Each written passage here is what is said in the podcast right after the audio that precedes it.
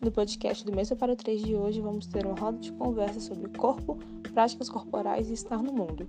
O podcast é composto por Beatriz Bolina, Maria Eduarda Dias e Letícia Nogueira. Cada uma de nós escolheu uma arte, ginástica ou dança para experimentarmos e falarmos sobre e espero que vocês gostem. Vamos começar pela Beatriz, que vai dar seu depoimento sobre a prática de Pilates. O exercício que eu decidi praticar foi o Pilates. É, o Pilates foi criado pelo alemão chamado Joseph Pilates em meados de 1920 e ele é um método de alongamento e exercícios físicos que utilizam o peso do próprio corpo para sua execução. Uma das principais vantagens desse exercício é que ele pode ser praticado por todas as pessoas. Então, ele pode ser praticado por desde um atleta até um idoso que tem a sua mobilidade reduzida. Então, tipo, criança, gestante, deficiente, eles também podem praticar o Pilates. Os movimentos do Pilates, eles são feitos com consciência, precisão e rigor. E a técnica promove a consciência da respiração e da postura. Eu experimentei a modalidade do Pilates solo. É, a, o Pilates tem duas modalidades, né? Uma delas é solo, e ela não conta com molas, nem cama, nem nenhum outro recurso que auxilia ou dificulta a prática dos movimentos.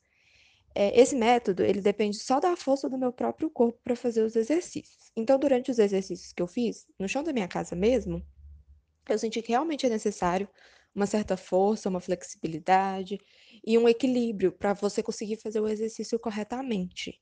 É, como os exercícios precisavam que eu tivesse uma concentração no movimento que estava sendo feito e a minha respiração, eu percebi que durante os exercícios eu esvaziei a minha mente, porque eu estava focada em outras coisas. E isso me fez me sentir muito mais leve e mais tranquilo no final da prática.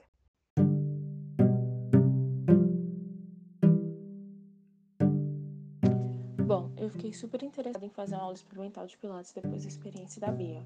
Como ela, eu também acho incrível exercícios aeróbicos que visam a concentração, tanto corporal e mental, do praticante.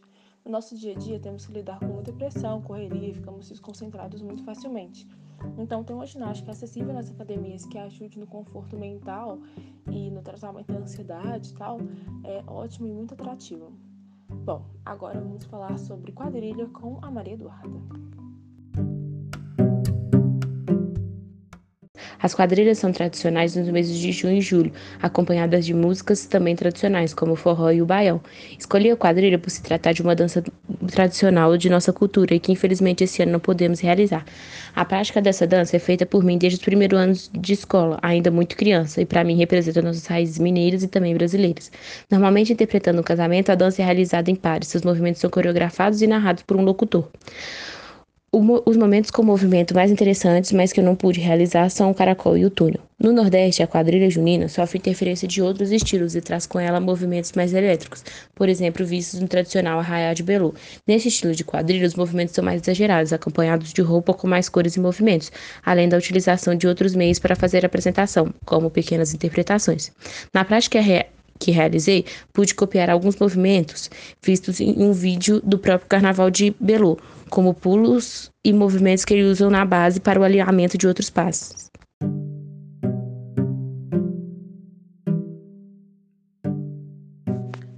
Achei muito interessante a escolha da Maria Eduarda de falar sobre quadrilha e festa junina, porque me deu uma nostalgia muito grande do Coltec. Geralmente, a festa junina é um momento de, é um momento de união dos coltecanos, etc. Nós ensaiamos e no dia da festa junina tem uma quadrilha enorme com quase todos os alunos da escola. Então, é um momento de diversão e união dos alunos mesmo. Eu acho interessante porque é, nós temos que adaptar, como a Maria Eduarda falou, é, temos que adaptar alguns passos, temos que, temos que adaptar o tempo de duração de algumas coisas, porque é muito complicado fazer um caracol com quase 400 alunos, mas é muito divertido. Então, depois do depoimento dela, eu fiquei morrendo de saudades e queria muito que nós tivéssemos tido a nossa última quadrilha esse ano, mas não podemos ter. Até agora nesse podcast nós já falamos sobre quadrilha e falamos sobre pilates, que são quase meio que extremos, né? É, a arte barra expressão que eu busquei reproduzir na minha casa foi o jazz. O jazz é uma dança que recebe influências de diversos outros estilos e princípios técnicos do balé e dança contemporânea. É uma forma de expressão pessoal criada e sustentada pelo improviso. Ele surgiu e popularizou-se na mesma época em que a música jazz surgiu nos Estados Unidos no fim do século passado, podendo-se dizer assim que nasceu da cultura negra.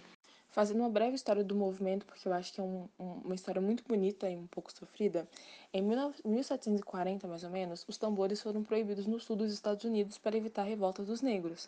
Assim, para executar as suas danças, eles foram obrigados a improvisar com outras formas de som, com palmas, sapateados e banjo. Então, mais uma vez, a dança dos negros dava um salto, se aproximando ainda mais, ainda mais com o jazz que nós conhecemos atualmente, apesar de não receber a nomenclatura naquela época. A nomenclatura jazz ela surgiu mesmo em 1917, quando a dança se tornou popular e tomou conta dos palcos, principalmente da Broadway, ganhando grande destaque no mundo da música. mundo da música não, mundo da dança. As danças serviam como suporte de narração de aventuras fabulosas e sucessos cotidianos próprios de sociedades que desconheciam o uso da escrita. Nesse sentido, esses movimentos duraram mais nos territórios americanos do que em outros países, então eles utilizavam a dança como meio de se inserir no meio cultural. Eu acho isso incrível. É, eu já tinha experimentado jazz antes em aulas experimentais no ano passado e foi uma ótima experiência reviver alguns dos movimentos que eu aprendi. Então vamos lá. Para começar a fazer os movimentos do jazz, é necessário seguir alguns passos, tá, meninas? É, primeiro a gente escolhe uma música, depois a gente escuta essa música e escuta essa música de novo, porque a gente precisa sentir ela, a gente precisa detectar as emoções que nós queremos transmitir, ver quais movimentos se encaixam, é, ver se você quer seguir a melodia, se você quer seguir a letra, etc.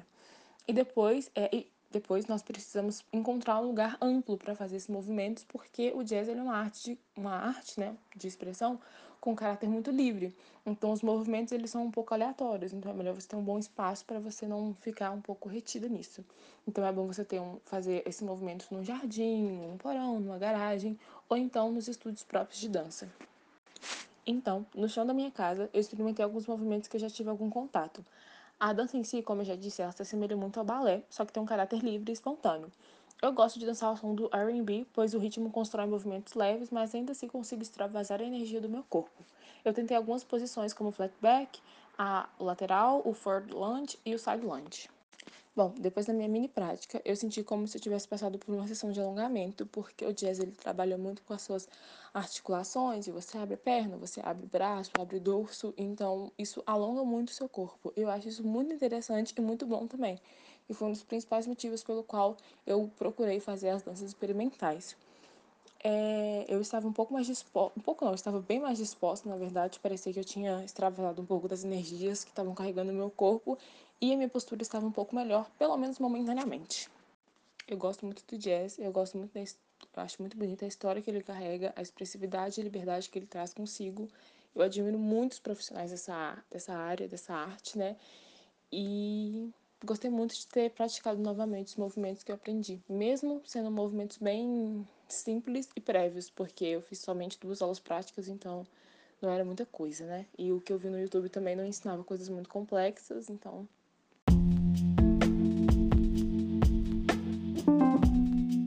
Bom, o nosso podcast, em forma de roda de conversa, mesa para três, fica por aqui. Gostei muito do fato de cada um de nós ter escolhido uma arte, né, uma expressão é, diferente uma da outra e ter experimentado coisas diferentes também, porque eu acho que a troca de informações aqui foi muito rica. É, obrigado por nos escutar e até breve. Tchau!